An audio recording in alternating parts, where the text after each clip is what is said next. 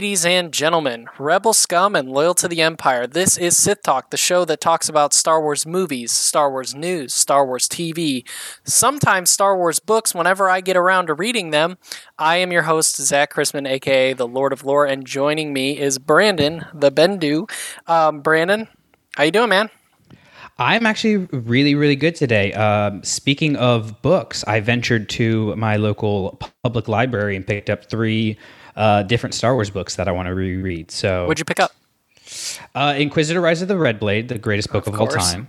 Obviously, it was. They had it like featured. I was like, well, duh. Uh, Resistance Reborn, which I so I listen to audiobooks as I I try to go to sleep, and I've been yeah. Uh, I was listening to that one for a little while, and was like, man, I need to revisit this because I legitimately don't remember what happened in that book. Uh, and then Shadow of the Sith because it is also fantastic, and uh, so I don't know which one I'm going to read next. Right now, I'm reading uh, Out of the Shadows, the High Republic YA book by the great Justina Ireland. So I've got lots of stuff to uh, to read um, going into a really nice break in Star Wars books, which I know I've mentioned before. That I'm kind of glad the releases are slowing down a little bit. We're obviously getting like we're getting the Living Force about the Jedi Council, which is going to be cool. We're getting the Mace Windu book, but there's not a bunch of High Republic stuff coming out this year. There's not a bunch of book announcements coming out this year. So I'm really looking forward to utilizing my public library more than I have been able to of late because I'm going to get the chance to reread stuff. So, well, yeah. I'm I'm actually uh, I I needed a break after uh, after last episode. I had talked about the Dark Tower and all that stuff, and that book was so emotional for me that I couldn't think about any other characters for a long time. Like getting into books, I think so I think I've probably had about three weeks off, and I haven't started anything um, because it just that that book series meant so much to me, and I, I would literally think about it after I finished it, and and what it all meant, and like look at Reddit and stuff like that, and I just I couldn't I couldn't actually think about any other books because I just was it was just encompassing. It was just like so powerful. I just I I love that series. I'm I'm like a huge fan of it. But today I finally started the Eye of Darkness, um, which the break I'll agree with you is really nice because it gives me a chance to actually catch up now that I can actually think about it. I'm not that far in, um, but I did start it. So tomorrow, my work job is going to pretty much leave just like me isolated working like by myself. So I'll probably get through a lot of it um, but I'm really excited, and it's really nice to like. I took so much time off from Star Wars books that I'm I'm so excited to get back into it, and I don't feel like I'm just reading another Star Wars book. I feel like I'm actually like engaged to do it. So the break and all this all this uh, time spent away feels really really nice. Yeah, so I've started like reading a nonfiction book uh, alongside whatever fiction book I'm reading, working on you know self development and self improvement and things like that. Yeah. And that's actually kind of been a cool way to give a break within continuing in Star Wars because I like I haven't had the chance to revisit books that I've wanted to reread. The three of them that I mentioned earlier being amongst those. Um, but even just having something else that you're you're reading um, alongside of whatever the Star Wars thing you're reading has been kind of a revelation for me. And I'm one of those people who can read multiple books at the same time and, and keep up with what's going on. I know some people can't really do that. Um, and, and that's totally okay. Different people read in different ways. But yeah, that's been pretty cool too to just kind of um, get that extra little side piece as far as books go. You know what I mean? Has been yeah. a lot of fun. So yeah, Star Wars books is is a lot of fun, and uh, Star Wars is a lot of fun. So I'm excited to talk about it today.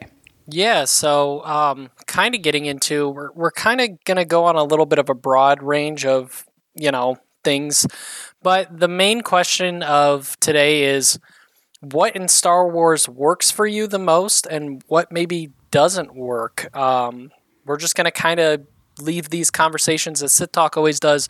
We like these big um, deep dive conversations about nuances. So we're going to talk about what works and what doesn't work. And I think how we're going to structure it is we'll do a positive and a negative, and we'll go from there. So I'm going to start with you, Brandon.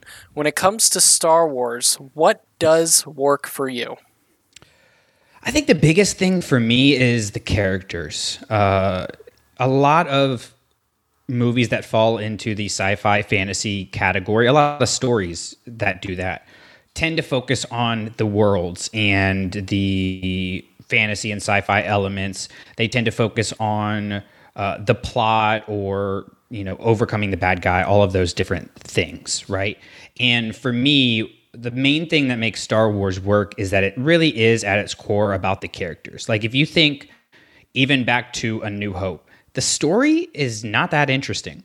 It's farm boy goes gets out of his element, saves the galaxy. It's it's a pretty basic, it's not a mind-blowing storyline, right? So what makes A New Hope work? Well, look at the relationship between Luke and Obi-Wan. Look at the relationship between Han and Chewie. Look at the developing relationship between Han, Luke, and Leia, right? Look at all of those characters individually and their internal struggles and external struggles that set up. I mean, say for for Chewie, you kind of know everybody's internal and external conflicts and it's never just blatantly told to you. It's told through the development of the characters throughout the story. It's not forced and it feels very organic. So i think that's the biggest element for me and i know as i kind of look at you know, star wars books in particular that's kind of the biggest element that makes those things work right? Because with a, a movie or a tv show you can have uh, a little bit of leeway by making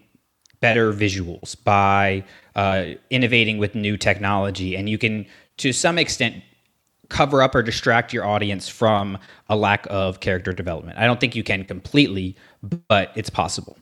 When you look at the star wars books the distinction i really like to make is between the new canon and legends. And this is i'm going to speak in absolutes but these are not absolute things. But i think the new canon focuses on the characters and character development and character relationships, whereas the Legends universe uh, focused more on three act structure, on sci fi elements, on what kind of ships can we get in here, what kind of new weapon can they have, uh, what kind of new power can the Force, um, you know, what kind of new force power can we create? Those kinds of things. And it didn't really focus on doing anything new and exciting with the characters. And so for me that is one of the reasons i find it really hard to read. Besides just a lot of the writing is just not good. But that's a whole nother conversation. Uh, but yeah the one of the things that distinguishes the old canon from the legends is that character development. And I think that really gets to the core of what makes Star Wars work. And I, I wouldn't disagree with you. I, I have a couple add ons that which kind of goes into my what does work. So I'm going to kind of technically count it since it's like kind of a free range thing anyway. Uh, I will agree with you when it comes to characters um, in Star Wars specifically. Again, um, you know, specifically the women for me. Um, you have to look at the time frame that these movies came out. Um, Princess Leia really kind of changed the landscape for women to have not not just essentially a sex object, um, a mm-hmm. romance mm-hmm. object. There was so much to that character in the opening line: uh, a woman with powerful words, a woman who was cunning, a woman who um, was, you know, hell and determined to stop this empire from succeeding. And that was something from the very beginning that has always been kind of still remains like when you look at it doesn't matter like about the rise of skywalker and how you feel about the movie as a whole but like they continued traditions throughout that whole throughout Star Wars in general of just creating strong women. And that's not to take away from the very strong men that are in there, but it's something that was unique from the very beginning that I think doesn't essentially it doesn't get overlooked, but I think it's nice to point out because um, we take that for granted had we grown up with that stuff. But like as a as a kid, like seeing both, especially like with the prequels, seeing both men and women be equally as powerful in whatever their job role is in said movie, it really folds uh, it really changes. Uh, it's a good perspective to to learn early on as a kid to see everyone even as opposed to what we used to get. And I'm not I'm not bashing older movies. I'm not bashing movies where there's a woman who's the romance thing. I'm just saying from an early age, it, it's really nice seeing a powerful woman. Um, so that's what really stands out specifically with me when it comes to Star Wars from the very beginning and the characters. Obviously, every character had um, their own story, their own thing. Nothing was truly black and white outside of the Empire and people who work for the Empire. Um, everybody had nuance, but that was the biggest thing for me because my two favorite movies that came out in the 70s are uh, Star Wars A New Hope and then Alien. And that's, you know, that's um, Ripley. I mean, it's like seeing a badass chick come in and wreck shop. It's uh, I I think it was unique for the time, and I think it really stands out. And and that's something that Star Wars has continued with tradition um, when it comes to their characters to add on to what you said about the books, I will agree. While I do love a decent amount of old canon, what I primarily love with the old canon is the old Republic stories, which even then you had powerful women, which adds to what I'm talking about anyway. Like even in the old Republic game, you had Bastila, who was this powerful, powerful being. And going into the second one, you had Kreia, which she was like mysterious, bad, all that stuff. Like just uh, a f- phenomenal characters. But yeah, like the new Jedi Order series, stuff like that. That was much more about like the sci-fi effect, the you know the the storyboard stuff that you were talking about. So I, I would tend to agree with you on that. Well, and I think if you look at you know what kind of stories are we wanting more of today right? And we're going back and we're flushing out Leia's character more in books like Bloodline and Leia, Princess of Alderaan, and in the sequel trilogy, making her, you know, such a feature character. And the fact that even after losing Carrie Fisher, we wanted more Leia stories. We didn't want them to just stop telling it because you know Leia and Carrie are so intertwined with one another. No, this was such a well developed character uh, in and of herself, but also a character who we wanted more development for, right? Like it, it's well known that you know Leia and Mon Mothma are the only women that get speaking lines in the original trilogy, which sucks, right? Like mm-hmm. we we have to take the positive with the negative of yes, they developed you know a great female character. Even going to the prequels with Padme, they developed a great female character, but they let her down in Revenge of the Sith, right? And so we see these characters who are worthwhile and interesting and dynamic, and we want more stories told with them. That leads to things like Mon Mothma's development in Andor and Rogue One, and the Queen's trilogy by E.K. Johnston developing Padme and the Handmaidens even more, right? And I think, you know, Disney more than Lucasfilm has before really is trying to take the pulse of fandom. I think before George was just kind of like, ah, yeah, let's make it and see what happens. And not that, not that uh, the new Lucasfilm, the Disney Lucasfilm, is succumbing to what fans want 100%, but I think they are trying to keep more of a pulse of what fans want. And there has been a growing section of female fans that are either A, coming out and speaking up for the first time about things that they want and not sitting in the background anymore because they feel like you know men are telling them they don't deserve a seat at the table which unfortunately happened quite a bit and still happens quite a bit or b they are getting into these stories now because they have taken this idea that started with Leia and started with Mon Mothma and they're going okay yes they started that but they didn't do it well enough. So let's do Jyn. Let's do Rey. Let's do Rae Sloane. Let's do all of these you know uh, Iskat like let's do all of these different female characters that are are engaging and like i said dynamic and really get us to want to know more of them. And i think it says a lot that uh, you know as two uh, you know middle-aged white guys sitting on a star wars podcast which is the most cliche thing of all time right. that's something that stands out to us because yes we need female stories to connect with females. We need females telling female stories all of those things. And also we need those stories to connect with broader audiences. And so, you know, it's it's really encouraging for me thinking of my students living in this world where these female characters not only are going to be there for the women of the world, but are also going to be there for the men of the world of the world to help them um, develop their their feminine side and be in touch with with more of the fullness of who we are as people, which again goes back to that character development I was talking about uh, earlier. Like the characters of Star Wars, I think, do a phenomenal job of helping us understand ourselves in our real world and the lessons that they can provide us.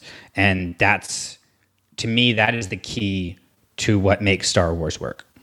And I and I I would completely I would completely agree with that. Um, yeah, I mean, when it comes to the actual the books, that that that's one of the things that we definitely get something out of. So, with that being said, I am going to go into one of my things that what doesn't works for me because I feel like it does apply a little bit to what we're talking about right now. I love the character development. I love the characters. Um, one of the things that you're probably going to disagree with me, but it's it's not working for me anymore. It's why I've kind of moved towards really covering most of the High Republic, and it is the the amount of books about characters we already know and timelines we've already been in. That's what's starting. I'm not going to say it doesn't work for me. That's a little black and white. So I'm going to give it a gray area. And I'm going to say that it's starting to not work for me. The deep dives going back, and, and I'm not saying the books themselves aren't good. I'm just saying that when I get another Anakin Obi Wan book, um, you know, it's like it's not as appealing as it once was. When I get another Leia book, I, it's not as appealing as it once was. When we get, um, I mean, like the Mace Windu book being announced, I'm excited for because we're not, we haven't gotten like pretty much anything out of Mace Windu. Like there's been nothing, so I'm excited for that. But it's like we keep returning to these characters um, that I feel like I already know and and the stories to me while the character development and I appreciate getting inside those characters head it's it's fun. The stories and I'm not saying they have to be world ending world this that whatever. Bloodline is a standout by far and that is not a world ending story. Um but the they're very contained and it's to me what it's starting to feel a bit tired um, take that what you will. Well, I think you're definitely on to something there. Uh, and it kind of leads into something that doesn't work for me, which is kind of being too attached to the nostalgia of things. This is a talk, uh, baby. You can say whatever you want. We're this is open ended conversation. Well, I, I, look at Thrawn, for example, right? Like we have we now have six new Thrawn books after however many yes books we had in the sequels or, in the excuse me in the expanded universe. Yes. And five out of six of them are garbage. They're just straight horseshit. Like there's no character development for Thrawn at all. He doesn't do anything new or interesting. Like the Ahsoka series started to shift things for me on him because I think we're starting to see him change in terms of connecting the elements of the empire and technology and his his skill as a technician with an understanding of the force as an element in the galaxy. So if they continue to develop that, I might change my tune on on Thrawn. But I think he is a testament to the larger problem that you're talking about is we're just going back to the same well over and over again and not doing anything new. And so you can hold two conflicting thoughts in your head at the same time, right? Stories like The Princess and the Scoundrel are amazing. And also, do we need more Han and Leia stories? Stories about Obi Wan and Anakin, Brotherhood, one of the best Star Wars books of all time, in my opinion. Do we need another Anakin and Obi Wan story? Like, there's a caveat there, I would say, of like that one happens right after Attack of the Clones. So I think we do need more during that time. But the point still stands of like, when are we going to do something new? Right? And that's one of the things that makes stories like Shadow of the Sith interesting because even though it goes back to old characters, it's not just about those old characters, it's advancing the story forward. We're getting Yes. more of an understanding of Rey's history and things like that. It's leaning into these things that we haven't talked about before. And I think as we move to this era of James Mangold's uh, beginning of the Force in, in the Jedi and everything, and into Rey's New Order. I think as those eras get flushed out, we'll start to get more of a variety in our storytelling. I'm hoping we'll get more of a variety in our storytelling because yeah, just going back to the same things over and over again, like, yes, it's going to sell stuff to us now, but part of the reason you and I come back to Star Wars time and time again is because of the newness that was created around the time we were growing up with the prequels coming out, right? Yeah. that newness re-inspired Star Wars and reinvigorated Star Wars. We had it again with the sequel trilogy, but I don't feel like they've capitalized on it. Look how few Rey stories we have. Look how few Ben Solo stories we have. Instead, we're getting more stories about, like I said, Han, Leia, Luke, Anakin, Obi-Wan, the same few characters and while I love those stories, I can also recognize that in the, the long term, I don't think that's good for the future of Star Wars to focus too much on those. That's why the High Republic has been so huge because we're able to get all of those new elements. Well- uh, and Yeah, go ahead. sorry, I interrupted. No, no, no. Go Um, ahead. Well, and that's one thing that, like, not to bring you out of Star Wars, but for the longest time, you know, now we're seeing in the box office DC movies collapsing, and that's because James Gunn's starting the new DCU. People aren't interested, and people weren't interested because we had a million DC shows on the CW. Uh, you know, we had this, that, and whatever. But for the longest time, Warner Brothers in the old regime before they were bought by AT&T and this whole big DCU CW thing came to be about they would allow people to do shows. They would allow them to do what whatever they wanted except they would protect their legacy characters. No batman on tv no superman on tv no wonder woman. Protect our legacy. That is the brand. Keep them keep the audience wanting more of them and don't cheapen the brand and i feel like every time we get you know and i'm not saying they're not good books i'm just saying they're repetitive because they're the same Yeah. characters in a universe that is so expansive. Absolutely. Right about now, uh, four years removed from The Rise of Skywalker, if they came out with a Ben book, I would read it in five seconds. If they came out with a Finn book, I would read it in five seconds. I would read a Rey book. I'd read all these things because we're not getting any of them. Like, pretty much all we got about Ben's backstory outside of the movies and some little details based on the books we've read um, we've gotten like a comic book by Charles Soule, which was great, but it wasn't even. Excuse me. Um, it just like wasn't even that much was told. There's so much ground to cover um, between like even, you know, um, between the movies. Even I mean, there there's just a lot of ground to cover, and it's just like every time I keep getting these these other books, it's like, man, do I really need to know how? I mean, at one point there was like a comic book, and I forget the the specific thing, but it was like, this is a story about how Luke got his jacket in uh, Attack of the, or I mean, um, sorry, I'm blanking. What is it? Empire Strikes Back, and I was like, oh, Oh, cool, yeah. didn't need to know that. Um, yeah. it's just a little bit like protect your legacy characters. It's not like an end all be all. It's just kind of like I haven't really stepped back in. But when you bring up, you know, books like Lords of the Sith, that was very much like a needed book. I would say that is a staple, necessary book if you want to uh, have your if you want to have your characters in your imagination like you know everybody dreamed on like what would luke say when he sees anakin. And all of that is so powerful in that book and it matters and it's not like oh anakin makes an appearance. That's cool. No like it it it, it directly impacts the story and it's something that everybody wanted to to kind of see. And even then i still want to see them unpack this relationship much more. Um, so that book was definitely a necessity when it came to Luke. I just want them to have a little bit more of a stricter, um, a stricter release schedule on these things. Like, look, if we're going to release this, things have to matter. There has to be a reason why we're writing this book outside of like we need to we need to make another Luke book because we don't know what to do.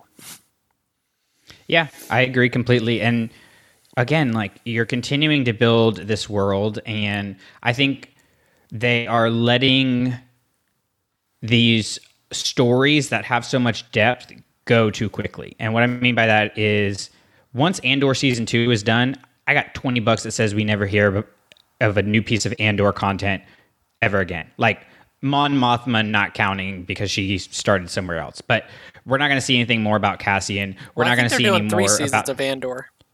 No, it's two. They're two and done because at, at yeah, one point they were going to do four seasons.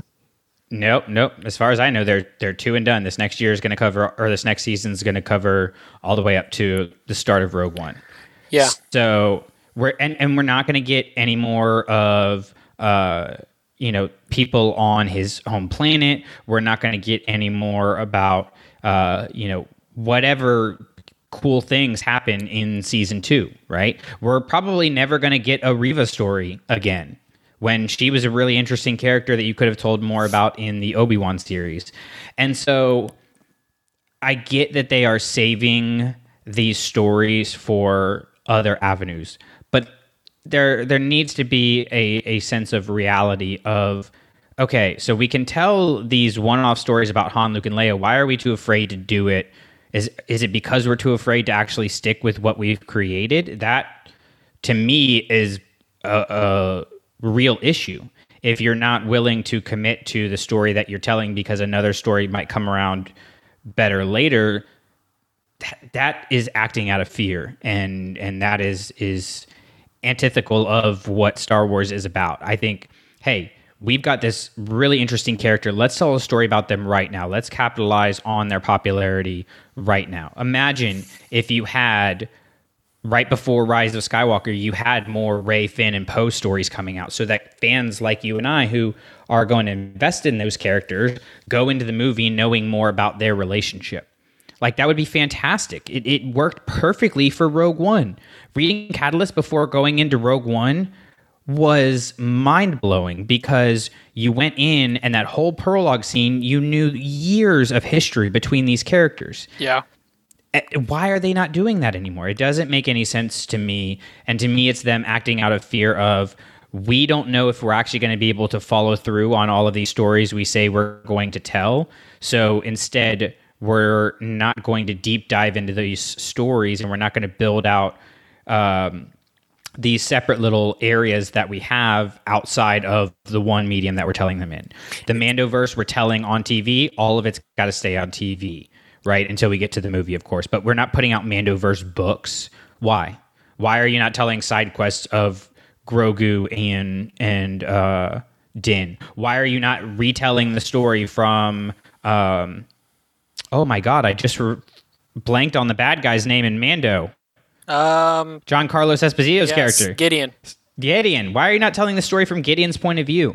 You know, why are you not telling a story about the, uh, you know, the recovery program that they have for the Imperials that we see?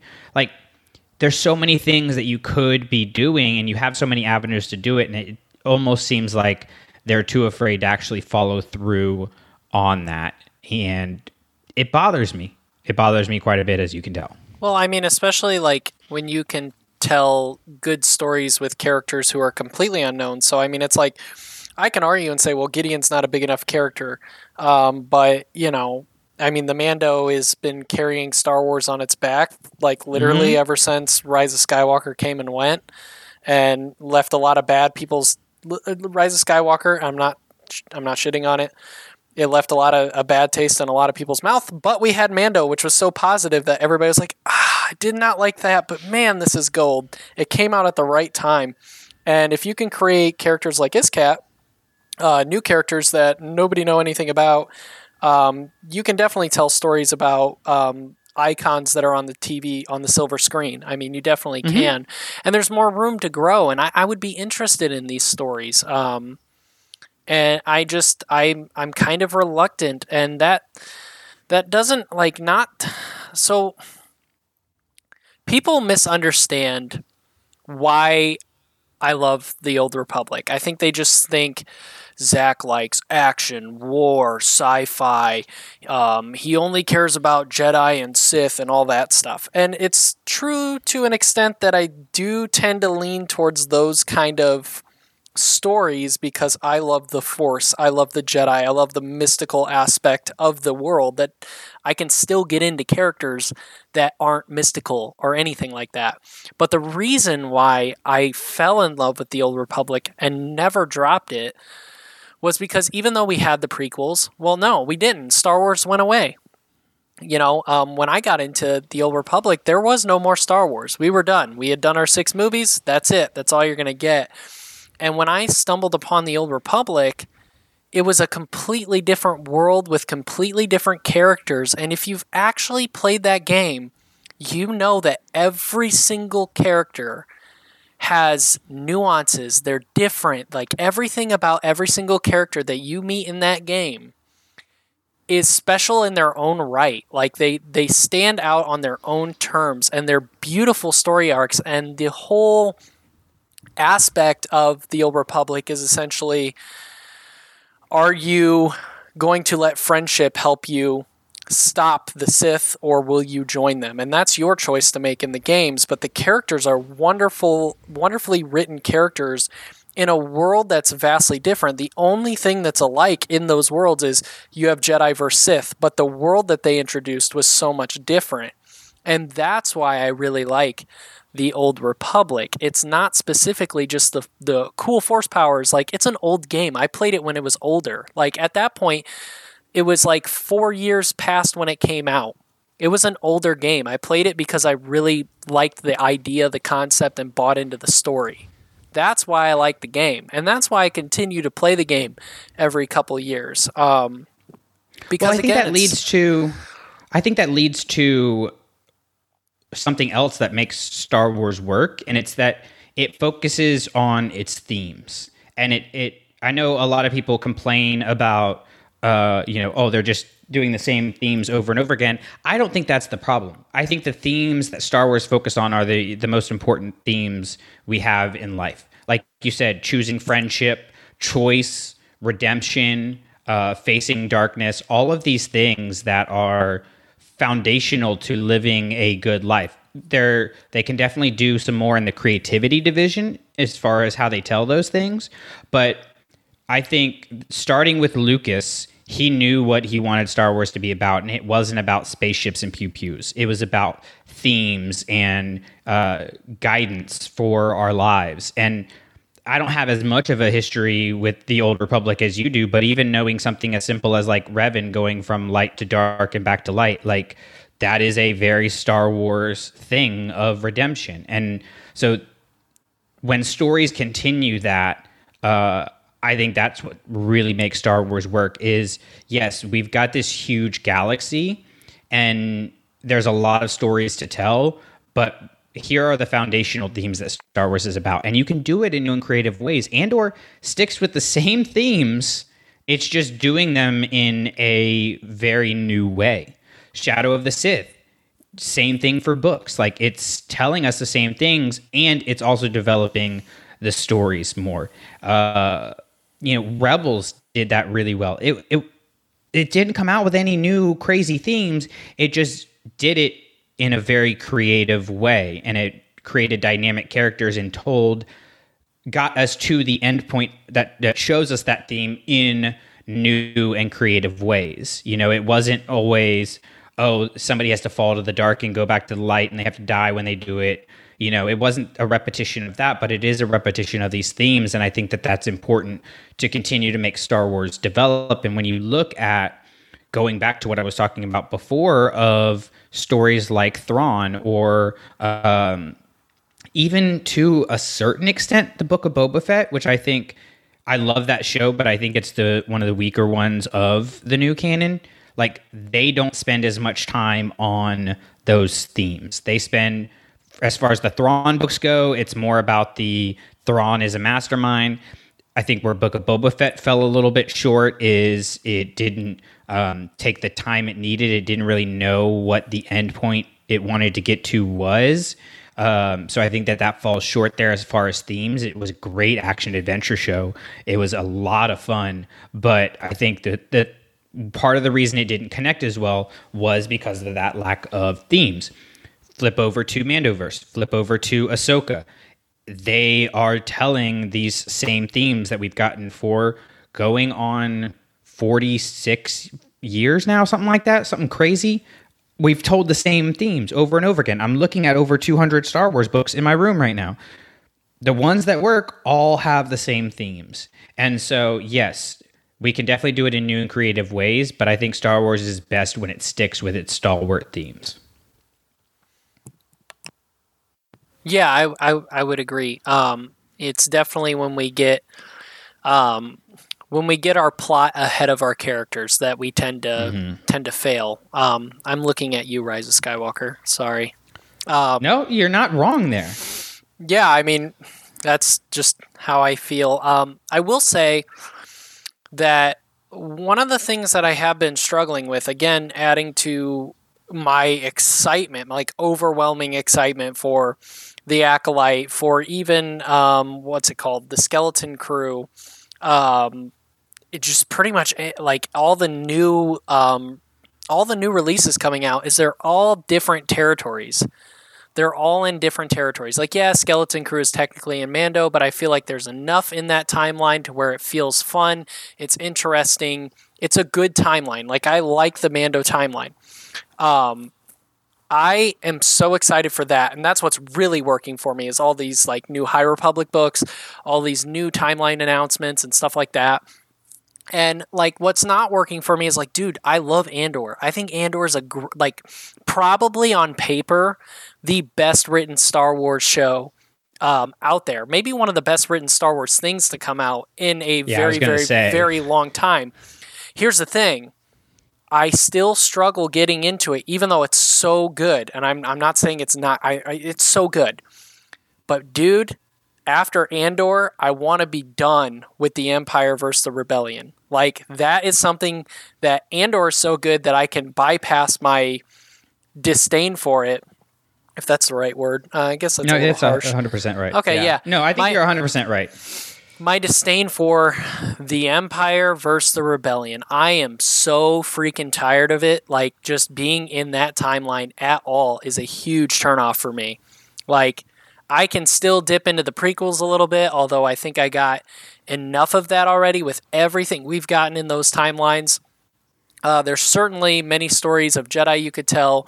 There's certainly many stories of like random people that you could tell in that timeline. You know, that would still be interesting. Like people we've never met. Like, why don't you tell me a story of some kind of people who were fighting with the separatists and found out that, oh, wait, they were working with the Empire all along? Like some secret intel people. Like they found out that you know, Darth Sidious was the same guy running the Republic. That would be a cool story. Like, you imagine or, them shitting their pants there? Tell a story about a a Jedi that we have only seen in a comic before, who's struggling with her mental well being and is let down by the institution of the Jedi, so she turns to the dark side. But it's not a Jedi that we actually know already, and she doesn't do it in the same way that other characters do. I'm, it's just an idea. it's just book. something new. It's yeah, like Delilah Dawson might want to write. You know what I mean? Yeah, like maybe, maybe. But yeah, no, I, I mean, think, it's just like that. That timeline's getting old for me, like so old. Well, I think that leads into my next thing, which is Star Wars doesn't work when Star Wars tries to be too Star Wars. So yes, I love that. I love that wording. I just watched Rebel Moon. Okay, I know you're a Zack Snyder guy, so I want to hear your opinion on it in a second. Okay. I'm going to read you a tweet that I sent out. So I was watching this on the plane so when I had my layover um, in Atlanta, I took a little bit of a break and I kind of thought about, all right, you know, like not enjoying this a, a, ton. So what is this? So this is a tweet I sent out. It says halfway through Rebel Moon, and it definitely is Star Wars. Without, of course, the creativity, imagination, heart, beauty, characters to care about, themes, cinematography, writing. Yes, writing, development, innovation, art. As the characters in the movie would say, everything. Rebel Moon tried so hard to be Star Wars. And it led to a lackluster imitation galaxy with characters that have zero development and half a movie that is in slow motion. It is it's the dumpster fire I expected it to be, but it is a complete dumpster fire, especially if you look at it through the lens of trying to be Star Wars. And I think we can say the same thing for some Star Wars stories. Is some of these stories try too hard to be Star Wars and it leads to them not feeling like Star Wars. Because part of what makes Star Wars work, yes, we go back to the same themes. Yes, we love the development of the characters. But at the heart of what George Lucas was doing with Star Wars, it was telling old stories in new ways. That's part of what made Mandalorian so exciting. Hell, that's part of what made Clone Wars so exciting. Was we're telling these stories now in animation, now in live action TV, things that we haven't done before, right? Uh, that's part of what excited people about Dooku Jedi Lost. Holy crap, we're getting an audio, like a, a audio uh, play, an audio drama of a completely new story. And look what we've been able to get because of that. So, not only in medium, but in terms of what kind of story they're telling. If Star Wars tries to be too Star Wars, it ends up not being Star Wars. There is an argument to be made that Andor doesn't feel like Star Wars. That doesn't make it a less phenomenal show, but on paper, if you just go, yeah, we're telling another Rebels versus Empire story, it's like, God damn, like, when are we going to stop doing this? And that is something I think I'm excited about the storytellers that we're getting into this new galaxy because as much as I love Dave Filoni, he's starting to fall into that trap a little bit, in my opinion. Um, I'm hoping maybe getting a little more independence in terms of being the head creative will allow him to, you know, go back to things like the weird stuff he did in Clone Wars with Mortis and um, the innovation of Rebels and stop just bringing back the same things over and over again. Because again, if we just do the same things over and over again, it stops feeling like Star Wars. It starts to feel like an imitation of Star Wars like Moon. So I'm excited that we have we're getting a Rey movie told by a female director who has done documentaries. She hasn't done a feature film before. I think that could lead to a lot of really cool things. And also, it's just a documentary get- of Rey. Exactly, it's just The just Office, a, but it's Rey. It's, it's behind. It's the behind the scenes of the Rey movie that we never actually get. These younglings are pissing me the f- off. yeah, right. Um, no, and and like stories like James Mangold bringing in these great directors and great writers to tell stories in new eras, I think opens up a lot of possibility because we are kind of caught in this trap, and I think the High Republic and the success of it has really helped break them of this mold. But you know, even listen, I'm about to say something nobody in the galaxy ever thought I would say. Even Ahsoka felt like an imitation of Star Wars at times. It felt like, okay, are we just going to continue all of these callbacks if we're not going to call it Rebel Season 5? Like, do some new things. And then, of course, we got to the second half, and I feel like it really started to do those new things from episode 5 on. Yeah. But, yeah, I just think when Star Wars tries to be Star Wars, it every now and then it, it wins. But look at Rise of Skywalker the most Star Wars movie that was not Star Wars. like it, it fails like it fails a lot because it was trying to be too much like Return of the Jedi and too much action adventure serial and not the story that needed to be told. Which, and that's what makes Star Wars work. Yeah, which you could like, you know, if you think about it, everything that I used to talk about, like if you were to break down what happens in the Rise of Skywalker, like not give any context, just like bold story breakdown, like Rey and them are hunting for a Sith artifact. Uh, Palpatine has survived on a Sith planet with a bunch of Sith cultists. Like that sounds like my kind of movie. Like hands down. Like Sith artifacts. We're we're talking about the Sith. We're talking about a distant planet of the Sith. Like, bro, sign me up. Where do I go? And yet I hate that movie. Like, like, like it, it, just goes to show like that. That's exactly how I feel, and I, I agree with you. It's why I'm so excited for the future because I think, you know, I think Kathleen, if you go down her mind, like it all on paper sounds great. Like the things that, and and she's adjusted since then, so I'm not holding her to anything anymore.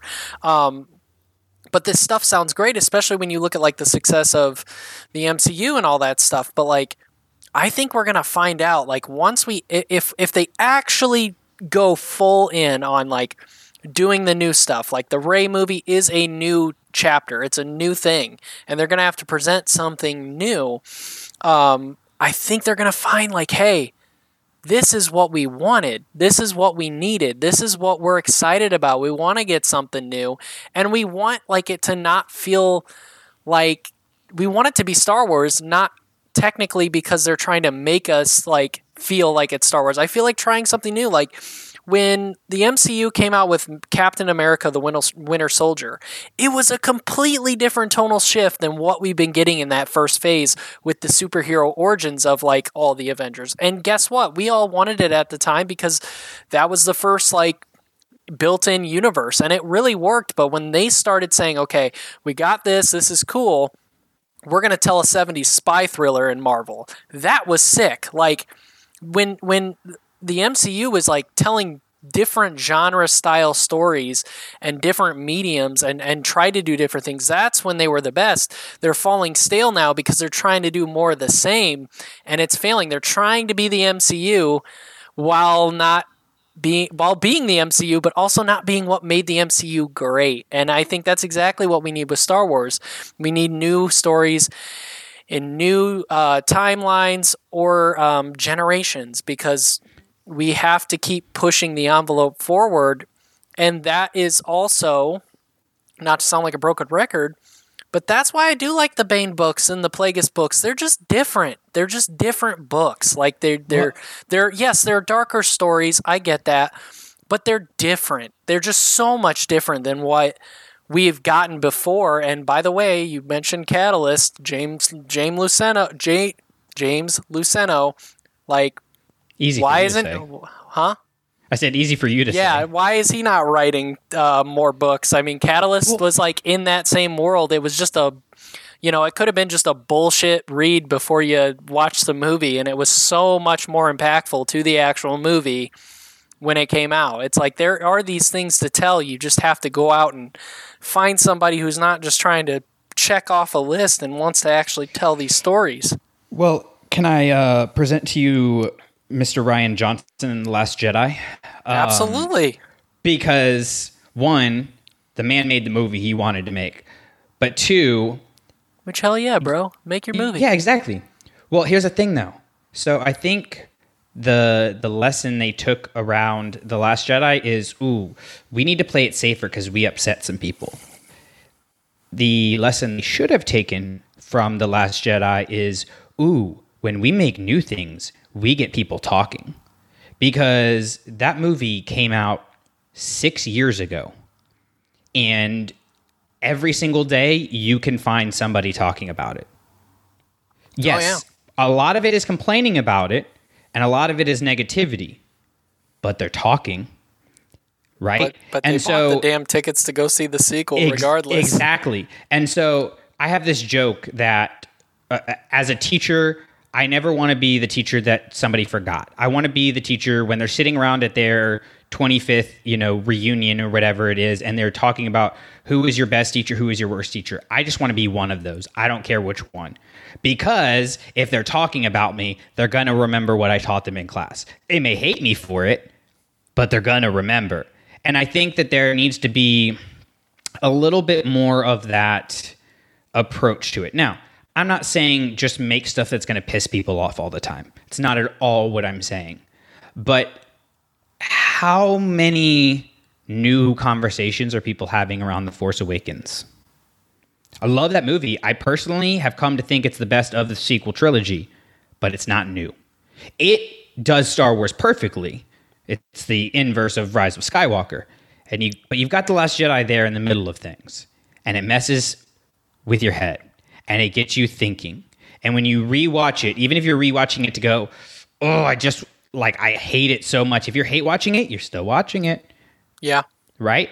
And so I think that, you know, we obviously don't want to encourage negativity in the fandom. And I don't want to make it sound like that's what I'm talking about because there's obviously the toxic element to that. But there's a toxic element to everything that the ends up on the internet.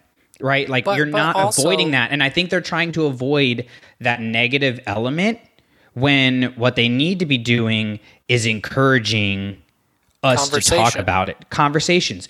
Putting more stories around it. Look at how when Shadow of the Sith came out, look at how much we talked about that and the connections to Rise of Skywalker. We talked about it a lot. And we didn't You talk about the negativity of the Rise of Skywalker. We talked about how this book actually made the fucking movie make a little bit more sense. Exactly. Like, so sorry, you have to read a book to make it make sense. You shouldn't have to, but like, hey, if it's if it exists and it makes it make sense, then thank you for making it make sense. Right. And so I think uh, I'm hoping that they're going to go back to more of a, well, they're talking about it. Because look at the prequels, right? People talked about the prequels for 20 years, and now we're getting a prequels renaissance. Yep. You And know, a lot It's of it was shit up. talking. Yep. It's still everywhere, and a lot of prequels talk was shit talking, but it kept it in the zeitgeist. Yep. And it didn't Tell stop me- Star Wars. Exactly. Let's say this Rey movie doesn't come out. Okay, let's just say it's it's not even been announced. Let's just say the story of Rey Finn and Poe and Kylo Ren Ben Solo ends with Rise of Skywalker. Are the kids 20 years from now going to be creating a sequels renaissance? I'd argue no. Because you're not building upon those stories in new and creative ways. You're just letting that sit there. My point about The Last Jedi is it built on what Star Wars has done in new and creative ways. It doesn't mean everybody has to like it. So I think one of the things that makes Star Wars work is when it takes risks. And one of the things that doesn't make Star Wars work is when it plays it safe. That's one of the beautiful things about Andor. It doesn't play it safe. And it is not written by a Star Wars fan. It is written by somebody who is inspired by Star Wars. Huge risk. which is Huge a huge risk. huge thing. Uh, I do want to um, just I want to be able to, you know, before we wrap up, and we're not we don't have to wrap up right away, but I just you you mentioned Rebel Moon, um, Rian Johnson, um, all these things. When you look at any interview that Ryan talks about, none of it is apologies. It is I made the movie that I wanted to make, and that's what we needed. We needed a conversation.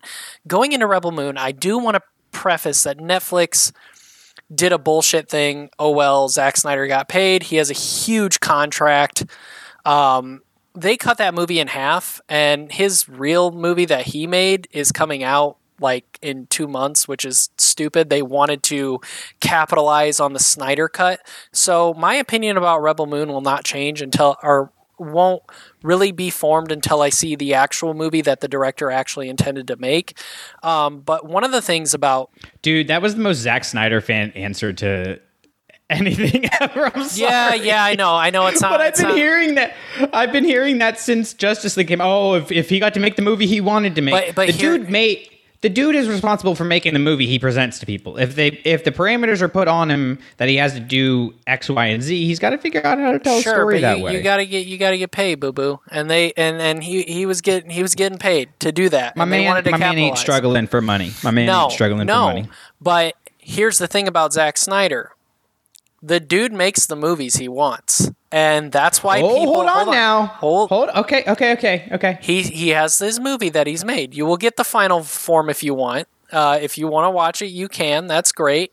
But Zack Snyder has always been a polarizing um, director since day one, and the reason why I like him is because he makes what he wants to make, and that's what Star Wars needs. Not, I'm not saying they need Zack Snyder specifically. Actually, I think that no. would be a mistake. That is Um, my worst nightmare come even true. even though I love Zack Snyder, I love him so much um, as a person, as as a human, um, as a director. I and and the thing is, like the Snyder Cut Justice League is fucking awesome if you cut out all the slow mo. Like is if it? you cut out all the it? slow, it is. It's it's an amazing story. You're not gonna push me away from that. Like it, the Zack Snyder Justice League is the Justice League. I'm sorry, but I'm gonna. I that's where you start getting me into like uh, Alex Jones territory when we start talking about Zack Snyder because I'm just like they tried to get him, they tried to go, they tried to get him, they tried to break him, they didn't break down, he just kept going.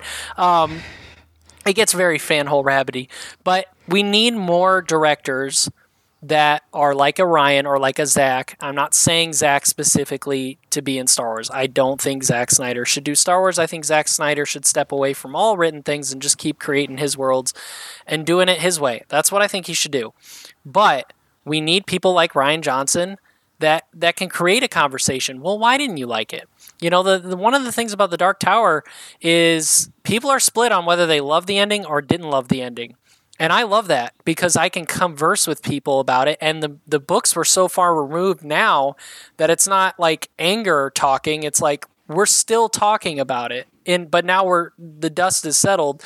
Now we're having good conversation about it. And when it comes to the the uh, the Last Jedi, man, I still think that is the best, like visually, cinematically, camera style is the best shot Star Wars movie I have ever seen. Like, I still think it is the best shot Star Wars movie. That's personally like a thing for me. We just need to be like, it's okay. Like, I, as a Star Wars fan, I, I used to get so mad uh, about a lot of things because I just felt like there wasn't care into the movies. Like when you're when you're looking into the way they I mean, the Rise of Skywalker, it just it they said, "Nah, we're just going to ignore." It was very reactionary. Like they didn't like mm-hmm. Rian, so we have to bring back JJ and make it make sense and JJ didn't like Rian's vision, so he just said, "Fuck it, I'll do my own thing. We'll just kind of make it work whatever." Sorry, Lindsay, I'm not we'll talk about this. Uh, but but um essentially we just need to take risks. And guess what? I don't care if it's not good as long as it's or i don't care if i don't like it as long as it was made with the intention of like doing something new of i truly thought this was my vision. If you don't like it that's fine but this was my vision. If you do great. I just want them to do that. I, I don't care. I don't have to love everything star wars makes. That would be like so dumb to even think I could. But what I don't want is it for it to get stale. I just want them to take a chance. And dude, if I don't like it, but I know somebody really put their heart and soul in it, good. Which at the end of the day, going back to Zack Snyder, whether or not you don't like his DC stuff, that's fine and dandy. And guess what? That's good on you, man. Like you don't have to like it. But I know based on all the stuff I've listened to about his storyboards and stuff the dude fucking loved DC. He loved DC characters. He loved DC comics, and everything that he wrote was with nothing but love and affection for these characters that changed his life. And you and you didn't have to like it, but he made the movies he wanted to make with those DC movies. And that's all I want out of Star Wars is just get somebody with a good vision who loves this universe and wants to play in it and play ball. I think we we've had those too. Like we had Rian Johnson, and you know they kind of let him go. But one that they've kept around is Daniel Jose Older. I've said for years now, I don't like Daniel Jose Older as a writer. I, I don't think he writes Star Wars well. And I also think he is one of, if not the most important Star Wars author we have right now. Regardless of, you know, race, gender, anything like that. Like he obviously brings diversity in um, with his background, which is important. But just it, as far as his stories go, I think they are important because I don't like them. Um, that means that they are doing things new, right? They're doing things yep. creatively because he's telling stories that are just really weird. You know, like Last Shot is a weird book and for me, it's not Star Wars weird, but it's weird. But they're taking those risks, right? And when his stories don't land, they're trusting things and they're trusting the storyteller that they know to continue to tell his stories. And that's something I respect the hell out of Daniel Jose Older for. He tells his stories. He likes what he likes. And he's going to do them. I don't know why we don't have more people like that, or at least we don't have more people who are upfront about that. You know, I'm sure a lot of uh, Star Wars people would tell you that they're doing that. I would really question how many are truly taking all the risks that you think of versus playing it safe to fit it into to the parameters of Star Wars. But I think that's a good place to wrap and leave it open ended for for people to come and say, "Hey, this is what works for Star Wars for me, this is what doesn't. Um, And So, you know yeah. what? After listening to this episode, why don't you uh, reach out to the Facebook group or reach out to us on Instagram and maybe give us some feedback, like on what works and doesn't work for you. And you know, maybe if uh, you send that out, we'll we'll we'll read it on on the podcast and see what we think about these opinions because I, I appreciate everybody's opinions. Yeah, no, this is the space to to do it. Of- course, our Facebook group, we've got a great community. Uh, if you still exist over on the X slash Twitter of it all, um, you can find us over there. Uh, you can find us on Instagram, TikTok, all of those places. We're putting out content. We are talking about it. And if you if you're particularly want more Zack Snyder and Rebel Moon, Amanda just released a special uh, episode that is on our Patreon and also crossed over to our main feed to uh, talk about Rebel Moon. So check that out. See if you want to become a part of our Patreon to support our mission to put Star Wars books into to classrooms across the country, so that hopefully in the next you know 20 years when the sequel trilogy is getting its renaissance uh, you've got you know more more friends coming together and having these debates and discussions about what makes star wars work and what doesn't Yeah. So before we get out of here, why don't you tell us about some of the other things we do here at Clashing Sabers? yeah so i mean of course i'm making videos all the time uh, but the biggest thing is that patreon you know 100% of that goes to uh, buying and shipping books to put into classrooms across the country it gets them in the hands of teachers uh, and allows them to encourage their students to read i just uh, spent a week with my mom, and it actually came up twice how much her kids loved reading those books when um, somebody nominated her, not me, somebody else, nominated her for um, a book box. Amanda uh, is a testament to the fact that like we really do care about um, these teachers because her and I live 45 minutes from each other and have become great friends because of it. So it's just really sharing the power of Star Wars is really what it's all about. So if you've ever had even a single Star Wars story mean something to you, help us spread that. Go over, donate a dollar, check out the amazing episodes that she's putting up there. And with that being said, guys, may the force be with you. Always. All Clashing Sabers productions are the intellectual property of the Clashing Sabers Network and ClashingSabers.net. All licensed sounds and images are the property of their respective copyright holders and are used for informational and educational purposes only. For more information on our nonprofit or to nominate a teacher, go to ClashingSabers.net. For questions or inquiries, please email us at ClashingSabersNetwork at gmail.com. You're just going to walk away?